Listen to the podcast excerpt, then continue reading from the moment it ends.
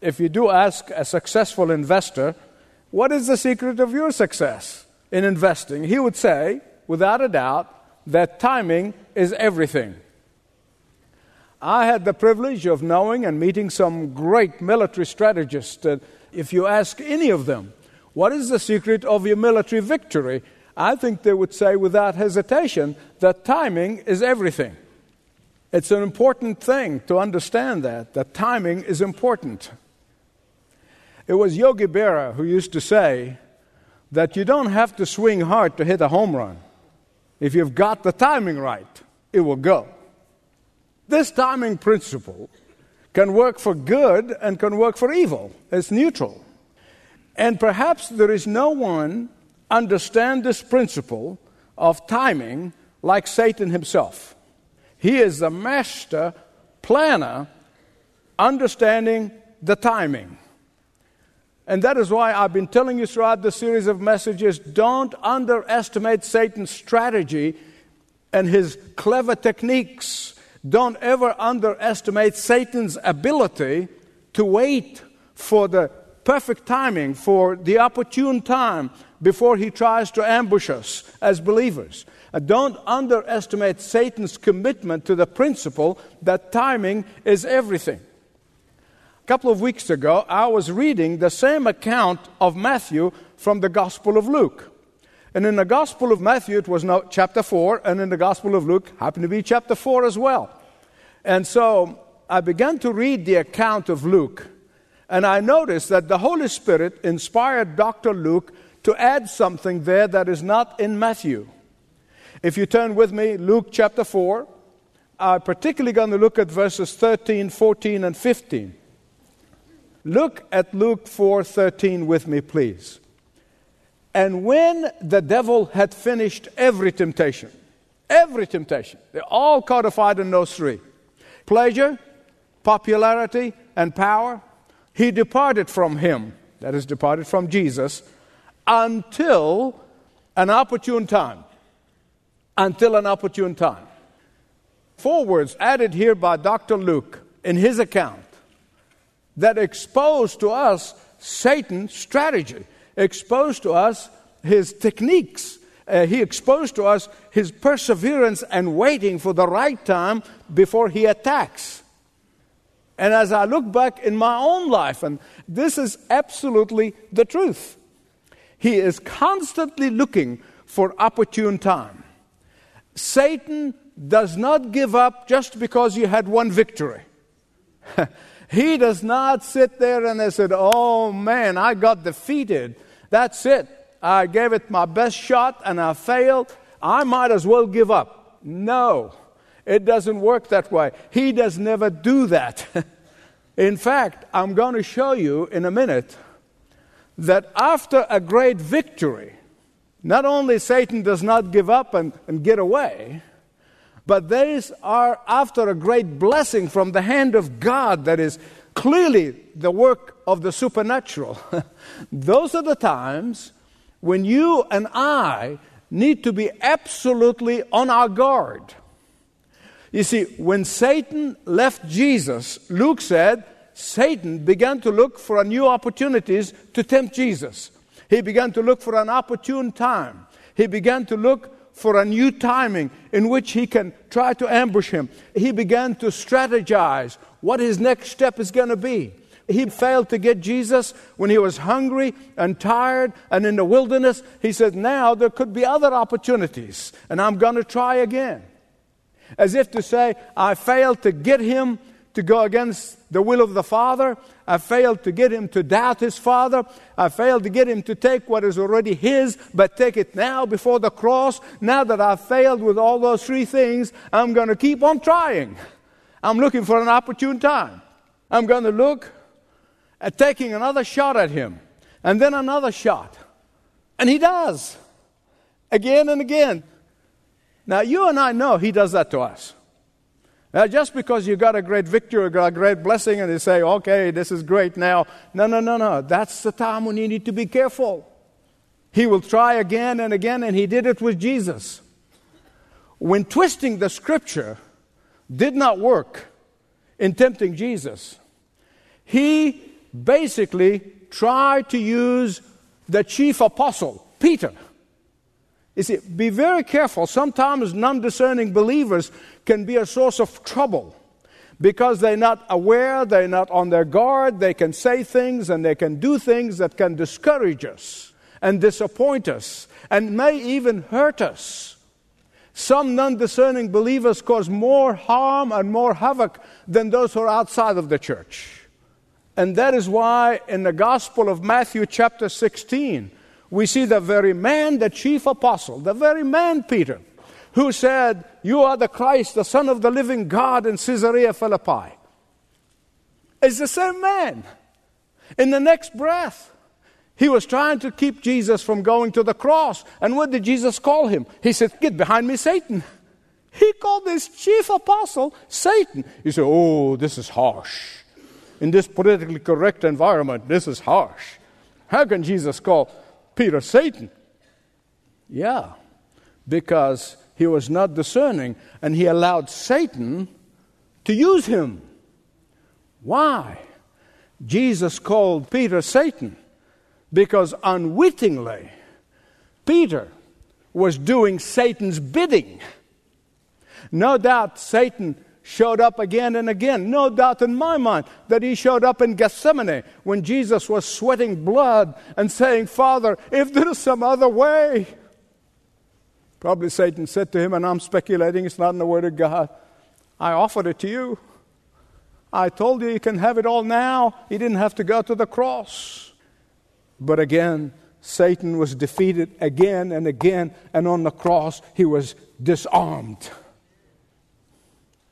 Even finally, in John chapter 13, we read that Satan entered into the heart of Judas Iscariot.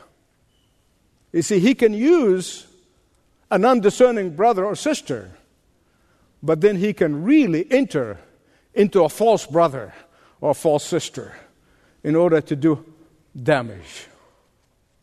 You see, when the Bible said that Satan is like a hungry lion, he's prowling around looking to whom he can devastate, he's looking for an opportune time. It's exactly what he's doing. When he's going around looking for an opportune time, time when you and I not alert, time when you and I are not watchful, times when we let our guard down, times when we are flushed with victory or great blessing from the hand of God. Hear me on this one.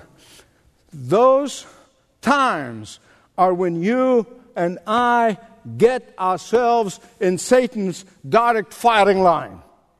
And that is why the Bible said that we must always be sober. What does it mean? That we always must be on our guard. We cannot let our guard down, particularly after a great blessing, particularly after a great victory, particularly after God answered our prayers. Those are the times in our lives when we need to be doubly sensitive in hearing the alarm bells. According to Luke 4:13, Satan does have an opportune time. There are times more opportune than others. So the question is, what are Satan's opportune time? What are these favorable opportunities, favorable condition in our lives that give him a chance to attack us and tempt us? Listen, Satan is always looking for opportunities to ambush us, especially when our guard's down. He works with the element of surprise. That's his opportune time. Satan always uses some of the most unlikely people, unfortunately, to ambush us. Again, what are these favorable times? What are these opportune times which the enemy attacks us and, and try to tempt us and bring us down? I'm glad you asked because I really want to tell you. But before I answer that question, I need to remind you that when the Bible said in Ephesians chapter 6 to put on the whole armor of God, it does not say you do that on occasions, or you do that when you need to, or you do that uh, in the morning and then forget about it. But he says to put it on all the time. That is, every moment of every day. Every waking moment, you have the full armor on. Amen? Why? And the Bible tells us why. The Word of God tells us why. so that we may be able to stand in the evil day. What is that evil day? The evil day is those days or the times, the opportunities when it's favorable for Satan to attack us. That's an evil day, when he goes after you. Now, for some of you, you may be at Satan's opportune time right now, this very moment, as I'm speaking, and you, you're sitting here and you're saying, Man, that, that's where I am. In this case, listen to me, please. Please accept this as a word from the Lord directly to you. Finally, I get to answer my question. Opportune time, Satan's opportune time, number one. Opportune time, number one for Satan is after a great blessing. After a great blessing after a great victory, immediately after a great victory. Look again, chapter 4, verse 1. It's the same thing in Matthew, but here, Luke chapter 4, verse 1. He said, And Jesus, full of the Holy Spirit, returned from the Jordan. Now, we've been seeing this. I've been showing you this. Every message I've been showing you that right after heaven opened and the voice of God the Father spoke, I mean, imagine hearing the voice of God the Father. All these thousands of people who are coming in to be baptized by John the Baptist, and right there at the River Jordan, the voice of the Father dramatically proclaimed the identity of Jesus. He is not just a Messiah, He is not just a prophet, He is not just this or that. He is the eternal Son, my eternal Son, who coexisted with me before eternity. You can only imagine the drama. You can imagine the incredible drama that has been created in this incredible victory. And very soon, while Jesus still in one ear hearing the voice of the Father saying, This is my beloved Son, in the other ear, Satan was saying, If you are the Son of God. or since you claim to be the Son, or because you're the Son of God, prove it by sinning against the Father. Here it is. While Jesus spiritually is on top of the world, as it were, spiritually speaking, Satan is plotting to bring him into crushing defeat. This is always Satan's opportune time, number one. Right after receiving a great blessing, right after receiving a great victory, right after experiencing the thrill of answered prayer, right after where you have been on fire for Christ, right after that time, he comes in and he pours water on your fire. Satan is always strategizing at which pin to use in order to burst your spiritual balloon.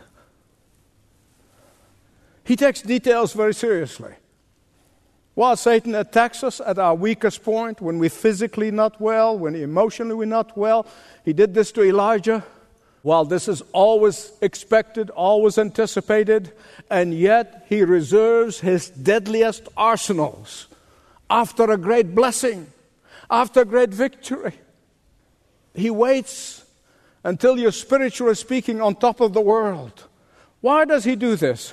Why does Satan reserve his deadliest arsenal for when we are on top of the world? Please listen carefully. Times immediately after a great blessing, times immediately after a great victory, these are the times when we feel least dependent on God. Boy, you made it big boy, you just don't have much needs now. You don't need anybody. You, you're independent. You, you're self sufficient now. You're okay. These are the times when you're not desperate for God like you were when you were praying for, petitioning God, begging God to answer your prayer. These are the times you are not crying out to God. These are the times when you are not pouring your heart out to God. These are the times when you feel least vulnerable. These are the times you feel invincible. You notice I've been saying, using the word feel, feel, feel. I did this for a reason. Let's get real with each other, okay? None of us. Can you say none of us? None of us. and your pastor included, none of us handle blessings, whether they are spiritual or material, very well. none of us handle victory very well. And here's the problem Satan knows it. He knows it. And that is why he's always watching to see what are you going to do after a great blessing? What are you going to do after a great victory? What are you going to do after God give you an answer to prayer that you have prayed for? And that's why Proverbs 16, 18 said, Pride goes before destruction and the haughty spirit before the fall. Let me ask you a question. Where are you now? Where are you now? It's between you and God. Where are you now? Are you riding high? Has God blessed you in some way? Have you just experienced victory over sin? Have you just received an answer to prayer that you prayed for for years? Have you received a great honor? Have you just been seeing your, your dreams being fulfilled? Have you uh, been given a new lease on life? Wherever you are right now at this very moment, have you done just something, done something great for God? Then I want to tell you, watch out. Watch out. You are on Satan's firing line. You are in Satan's opportune time zone. You are on Satan's most wanted list. See, Michael, well, how do I watch? After a great blessing, after a great victory, after a great answer to prayer, how, how can I really be on my guard, how to watch. Listen, I want to answer that very quickly. You must take as much time in prayer after victory as you did when you were petitioning God. Spend more time in thanking and praising God for the victory and for the blessing than you did when you were crying out to God in prayer. That's the only way I know. Satan's opportune time, number one, immediately after a great blessing or victory. Satan's opportune time, number two, immediately before a great blessing, immediately before receiving a great victory, immediately before receiving a great success in whatever your endeavor. Whenever you purpose in your heart to do something great for God, whenever you go about purposing in your heart and working about to bring glory to God, whenever you're about to do something that you know in your heart has God's favor all over it, whenever you're about to receive an answer to long awaited prayer, Satan will tempt you to sin. He will. Why? so that he may hinder you from receiving that blessing. I did not say that he succeeds. I didn't say that. Okay? I didn't say that he will succeed. I'm saying he will try. He will try to get you to give up. He will try to get you to quit. He will try to get you to give in. He will try to get you to stop praying. And I said, I prayed long enough and God is not answering. I'm going to stop. he will try to get you your train derail just before you get to the station. Look with me again, Luke chapter 4. Jesus was tempted immediately after a great blessing. And the declaration of God the Father, This is my beloved Son. Ah, but if you look at verses 14 and 15, same chapter, you will see that was immediately prior a great success, prior to a great victory. Let me read it. Jesus returned to Galilee, that's from the wilderness. After he went to the wilderness, went back to Galilee in the power of the Holy Spirit. Can't get better than that. and the news about him spread to the whole countryside. He taught in the synagogues, and here it is everyone praised him. Let's say that together. Everyone praised him. the greatest blessings on Jesus' ministry was awaiting him after the wilderness experience, after the wilderness temptation, after his victory in the wilderness. The greatest victory in terms of healing the sick, raising the dead, casting out demons were around the corner after Jesus' victory in the wilderness. Beloved, listen to me. Your greatest blessing is awaiting you after a great trial and test. And you might be going through one right now. I don't know. Only you and God know. Your greatest blessings is around the corner from the desert experience, from the wilderness experience that you have been walking through in victory and in trusting of God. It's around the corner. And Satan knew that. And that's not because he knows the future, but Satan knew that it's coming, what's coming around the corner for Jesus, and that success and the victory he had in the Galilee because he reads the Bible and he believes it. it's in the prophecies. And he wanted to derail Jesus from his greatest blessings of ministering and serving and proving his messiahship. He wanted to sabotage his messiahship. He will try to do the same thing to you and me. He tries to get you to throw in the towel just prior to the time of your greatest blessing. Here's a fact Satan will try to discourage you from going into your graduation ceremony. Satan will work doubly hard just prior to God answering all of your prayers that have been bottled up in heaven. in fact, the reason you may be in Satan's line of fire right now is this listen carefully. Because he knows that the blessing is on its way, because he knows that the answer to your prayer is on its way. Remember what he did with Daniel? Remember the book of Daniel, chapter 10, verse 13? He got in the middle and he stopped the answer to Daniel's prayer. How long? 21 days, three weeks. He tried to hinder the answer to prayer. Why? Why? Why did he do that with that? What does he do that? Because Satan knows that you have waited faithfully.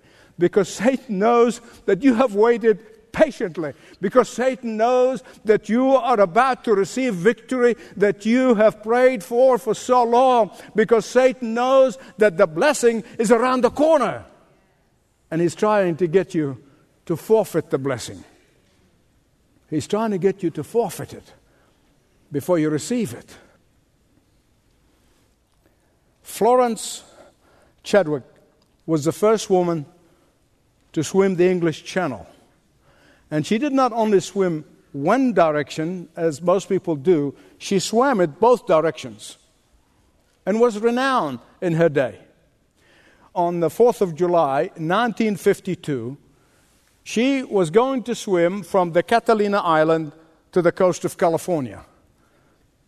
On that day, everything was ready for her to swim across to the California coast. The challenge that Miss Chadwick was facing that day, it wasn't the length of the swim, but on that day it happened to be the bone chilling waters of the Pacific.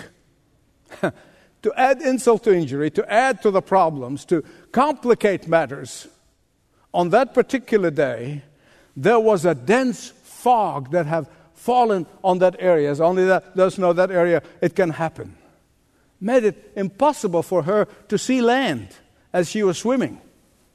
So, after 15 hours of swimming in these cold waters, within half a mile of the California coast, she gave up.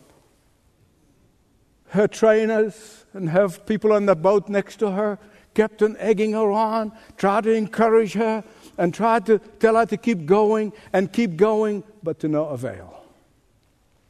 All she could see was fog. In the end, when she came out into the boat, she said the following, and I'm going to read it so I don't mess it up. she said, I am not making excuses for myself, but had I only been able to see land, I might have made it. Had I only been able to see land, I may have made it. Well, later on, she went back and she made it across, even though the conditions were exactly like the time before. When they asked her how come she was successful this time, in fact, she broke the men's records. Here's what she said I kept on saying to myself, There is land out there. There is land out there. There is land out there. Now, my beloved, listen to me as I conclude. You have no less than the Lord Jesus Christ and His Holy Spirit cheering you on and saying, Don't give up, don't give in, don't surrender to your circumstances, don't surrender to the temptations. Land is out there, land is out there. You can win like Jesus. Thanks for listening to this message from Dr. Michael Youssef, recently featured on Leading the Way. If you'd like to know more about us, please visit ltw.org. That's ltw.org.